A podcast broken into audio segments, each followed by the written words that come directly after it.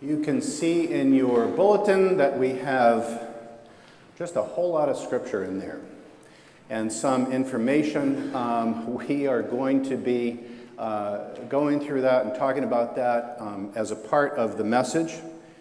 And with this day being Worldwide Communion Sunday, as we focus on the universality of God's love, it's also a perfect time for us to focus on the universality of our faith as well.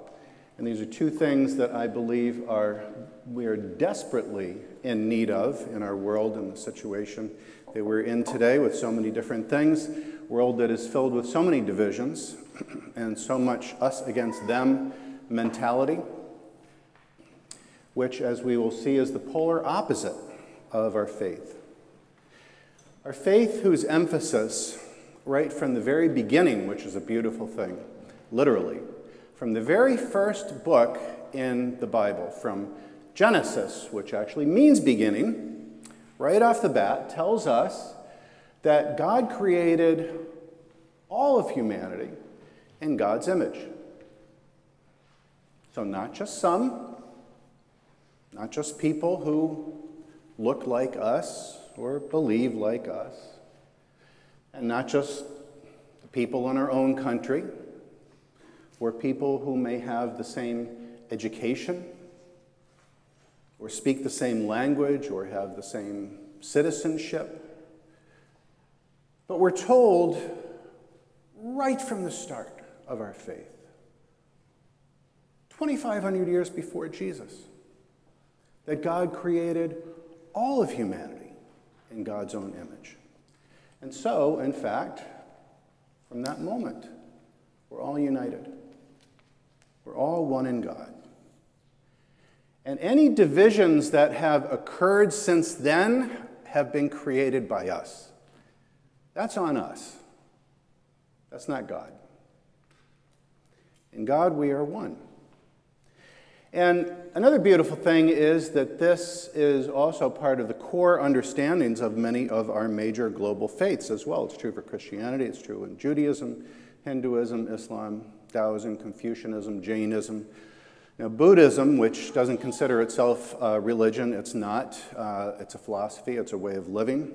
But that's the message there also, that we're all one. And the ethic, there's an ethic that flows out of that. It's not just a nice thought. The ethic that flows out of this is that because we're all one, you say, therefore what? Therefore, we would naturally love one another and care for one another, right? And one of the things that I love about our world, too, is that adding to the list of major faiths that recognize our oneness and our interconnectedness is also now the field of science as well. Quantum physics, you know that I like to talk about that sometimes. Starting with the Big Bang, they recognize we all came from the one source. And as such, we are all interconnected that way too. That was actually proven in 1997, Hadron Collider. But on the quantum level, of which we are all part, makes up everything who we are, that every piece of matter in the quantum level is instantaneously connected from one end of the universe to the other. That's pretty cool. Edgar Mitchell, in the field of, of science,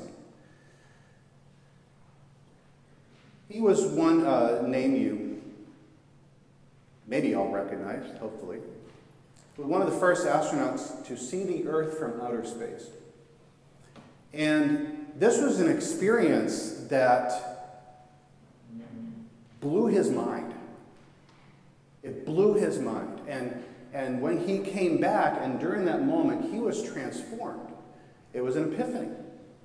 So he said this describing his experience from Apollo 14. He, he wrote, When looking at the Earth and seeing this blue and white planet floating there, set in the background of very deep black velvety cosmos. Seeing, rather knowing for sure that there was a purposefulness of flow, of energy, of time. of space in the cosmos. That it was beyond man's rational ability to understand. And suddenly, he said, there was a very deep gut feeling that something was different. And on the return trip home, gazing through 240,000 miles of space towards the stars and the planet from which I had come, he wrote, I suddenly experienced the universe as intelligent, loving, harmonious. You develop an instant global consciousness, he said, a people orientation, and an intense dissatisfaction with the state of the world. And a compulsion, he wrote, to do something about it. From out there on the moon, he said, international politics looks so petty. You want to grab a politician by the scruff of the neck and drag him a quarter of a million miles out and say, Look at that, you blankety blank. End quote. the big blue marble doesn't have any dividing boundaries between human beings. Those are things that we've created, not God. Same thing that the world's major religions have been saying for thousands of years. I feel your pain. I'm sorry. So we've been saying this. It's right on cue. So. so we've been saying this collectively for thousands and thousands of years, but now comes the confession part. Because even though all the major world religions have been saying this about our oneness, this is the core of our faith for thousands of years, we've actually failed at doing a better job of living it. And we know that. So while the understanding part is there, don't blame the faiths for falling short. That's on us. That's on the people.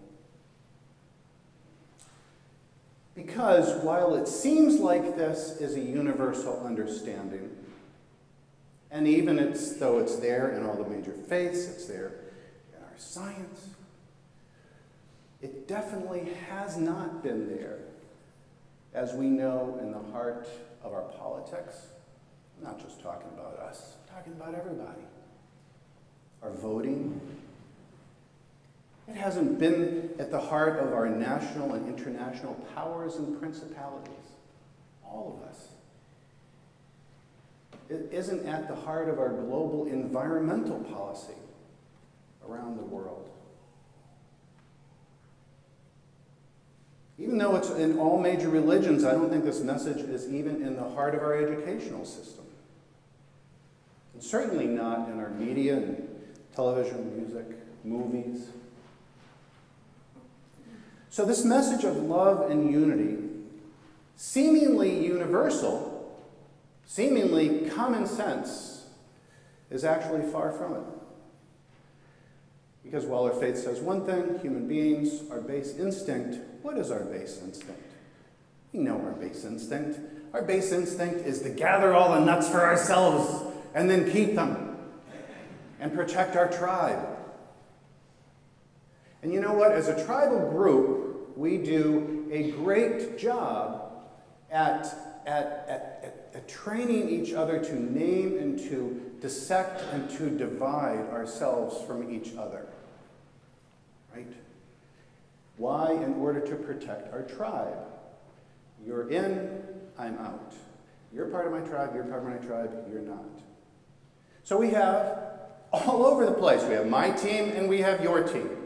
We have who's at the top of the class and then who's next and then who's next after that. We have my political party and we have your political party. And as we all know, mine is all right and yours is stupid. Yours is all wrong, whatever that is. We have my country and we have your country. We have my school versus your school. We have my company versus your company. And you can almost hear the primitive grunting and scratching and chest beating and all this in the background, right? And let's not kid ourselves, even with the most refined and sophisticated of us, we even have subtle little tribal cues of my fashion sense and your fashion sense. That is so last season. Sophisticated grunting and scratching. Just other ways to separate and divide. So many ways of creating us and them, right? So, what do we do? With some of us, we return to our faiths again and again as we are now to try again and we remember reestablish our spiritual priorities. And we go, ah, that's right. Ah, yes, that's right. Now I remember. God created humanity. God didn't create this humanity and that humanity. And you know, I was thinking about this, and I was thinking about last Sunday, Mission Sunday. Mission Sunday. Now, those of you who were there, great, get this. Those of you who weren't there, I really highly recommend go back on, on the YouTube channel and, go watch it. Go watch it. Because as we celebrated Mission Sunday, we got to spend some just, just really exquisite face-to-face time with our mission partners. Um, and th those are the people who we get to be in partnership with that do so much to help so many tens of thousands who we get to connect with through our church, through our giving, through our love, who you connect with. And this is such a beautiful expression of what humanity, what we can be as humanity at our best, right? This is who we are at our best. What a wonderful expression, too, of our, of our faith. This is what our faith looks like when we are at our best, as God envisioned. And I was thinking, you know, it's like our scripture passages from today were just, just lifted up off of the page and, and came to life. Those passages, the passage that says, everyone who loves has been born of God and knows God. And whoever does not love does not know God. Saying it's how we actually love or not that connects us with God and with each other. Passage that says God is love. Wow, that's simple. That's universal. Whoever lives in love lives in God. Whoever. Whoever. We too quickly gloss over that word, whoever. And we go, whoever? Really?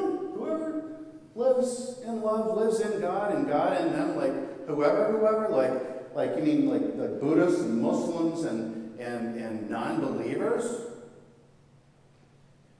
It says whoever. Whereas Jesus said it slight, in slightly different words. He said, I, I am in my Father. I'm in God. My Father's in me. God's in me. Love is in me. I am in you. At the heart of it all is love. So, if God is love, and Christ is love, because God and Christ are one, I and my Father are one, said Jesus. What then do you think he's saying and meaning in that very first passage of Scripture that we have there in the bulletin? This passage of Scripture that has been so misused and abused and misunderstood for centuries, not to unite us, but often used to judge others and used as a spiritual stick and to place ourselves at the exclusive best and to place others as less than, or even worse, sometimes, oftentimes, inconsequential. And this has caused wars, caused conquest, and this has caused oppression. And so you go, is that what Jesus had in mind? When, you know, with God is love, and whoever loves lives in God, and God lives in them. So if God is love and Christ is love, and because God and Christ is, are one, what is he saying here? When he says, I am the way, the truth, and the life. No one gets to the Father but by me. Because for decades, I heard that and I go, man, you know, that sounds awfully exclusive. Awfully exclusionary. One right way, superior to all others. What did he mean by those words? Not what did St. Paul, how did St. Paul interpret these words later? Not how did the Christian church interpret them and use them over the centuries for various reasons. But what did Jesus, who had a certain orientation, mean by those words? And how do we know? Well, thankfully, you know, when you take a minute to try to understand his thoughts and his words, you find that the meaning is really unambiguous. When we take a moment to consider how Jesus understood himself and how he understood God, and what I mean by that is when Jesus uses the word I, we all use the word I. But when he used the word I to describe himself, as in I am the way, what does he mean by I. You have to understand how he understood himself. Compared to, let's say, when you and I use that word I and me, we are thinking and referring to all sorts of things, describing ourselves in certain ways. So that's one thing to consider. The other thing is how did he understand God? Fortunately for us, we have all this information right there. You have this right here in your scripture. And you actually have a summary of this at the bottom of the first section. And it goes like this. To begin with, when Jesus thought of himself, what did he identify with? Things that we do, physical attributes. Is he tall, handsome, athletic, overweight? Did he think of his accomplishments like we do? How successful he was, his trophies, business successes, financial status? Did he think of himself in terms of his alma mater, you know, first in class of the year 0018? You know, did he personally identify with, with his birth location? Well, Jesus of Nazareth, we use this term. The interesting thing is that, you know what? Other people referred to him as this, Jesus of Nazareth. He never referred to himself with any of these things. Other people did, and other people did, just like saying, you know, Jesus, son of Joseph. So they could have certain descriptors to know, are we talking about the same person here? Is that Jesus of Nazareth, son of Mary, son of Joseph? He never referred to himself as this. Why? Because that's not how he thought of himself. As far as that goes, he didn't even identify with his family of origin. Uh-huh. It's true. Somebody said to him when he was in Capernaum houses, crowded on the outside, and somebody said, Jesus, your mother, your brothers, and your sisters are outside, they're waiting for you. And he said, Who are my mother and brother and, and, and sisters? He said, Anyone who does the will of God is my mother and brother and sister. That's what he identified. With. One, being a child of God. Two, being a follower of God. Three, being one with God. I and my Father are one. Very, very different than how we think of ourselves. and how we use the word I. So that's why we have misunderstood. That's we think in terms of what we identify with and project that onto him and go, well, he must be referring to that then too. We need to listen to what he says. We think in terms of our personal history, what makes us unique, what differentiates us from others. Are we better are we worse? How's our ego? What's our accomplishments? Things that actually kind of divide us. But when he uses the word I, he only understands himself to be God's child, Son of God. One with God, one with love. God being the Father. And God the Father is not his exclusive God. It's the exact opposite. What he wanted to do was to make God as accessible and available to everyone. That's not the way it was before in Israel. With the chosen people, a certain group. He's like, no. It's your God. It's everybody's God. We're all together. This is why actually we have, this is why he used the bread and he used the wine. Were they the certain sacrificial animals that you had to go and buy at a certain place, unblemished, and you know these qualifications and those qualifications? He used bread and wine because they're universal, because they're common with communion, common union. The exact opposite of exclusive. These elements, he used them because they were so common. They were in every home, rich or poor, unesoteric as you can get on every table.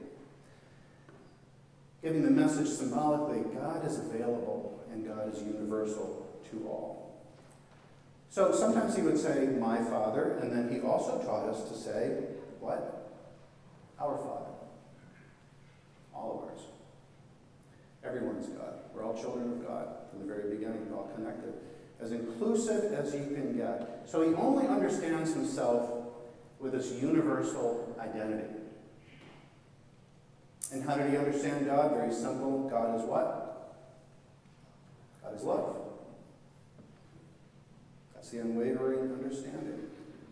This is what he pounded away at. This is what he finessed. This is what, why he, what he created parables about. And most of all, he lived this in a million different ways. God is love. So because God is love, and because Jesus understands himself to be one with God, I and my Father are one, as love incarnate, he uses the term I in that way, including and incorporating all of these things. I am love, God is love. So when he says, I am the way, he's not all of a sudden being opposite and exclusive when everywhere else he's being inclusive.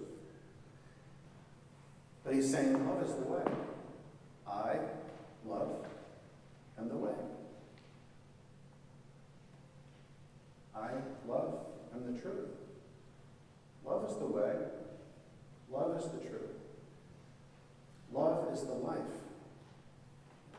Nobody comes to God but by love. And that's not some New Age spin. That's as orthodox and as conservative as you can possibly get because it's coming right from him. This is as old as it gets. God is love. Love is the way, the truth, and life. Universal, accessible, open, worldwide. And that is how he wants us to live. And suddenly, you realize that what has been misused and abused by humans for their own purposes for millennia setting ourselves apart and above and exclusive, was actually intended by Jesus instead to draw us together as one.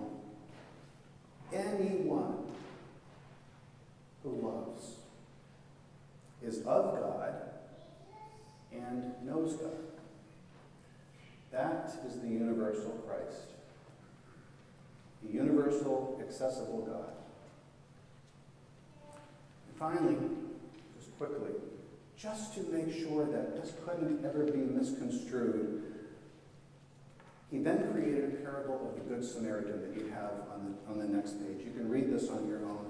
Again, it drives home the point that it's not the person who belongs to the right faith group, the priest, or has the right heritage, the Levite, also Jewish. It's not the person who honors God in those ways, it's the Samaritan. The Samaritan isn't even a follower of Jesus, and he's telling this story. Samaritans were farmers. They were understood to be blasphemers, heretics, outsiders, despised by any people of faith. They weren't Jesus people, and they weren't followers of the Jewish God. But it's this complete outsider to any faith by design, according to Jesus, who's the only one he lifts up, who acts in love.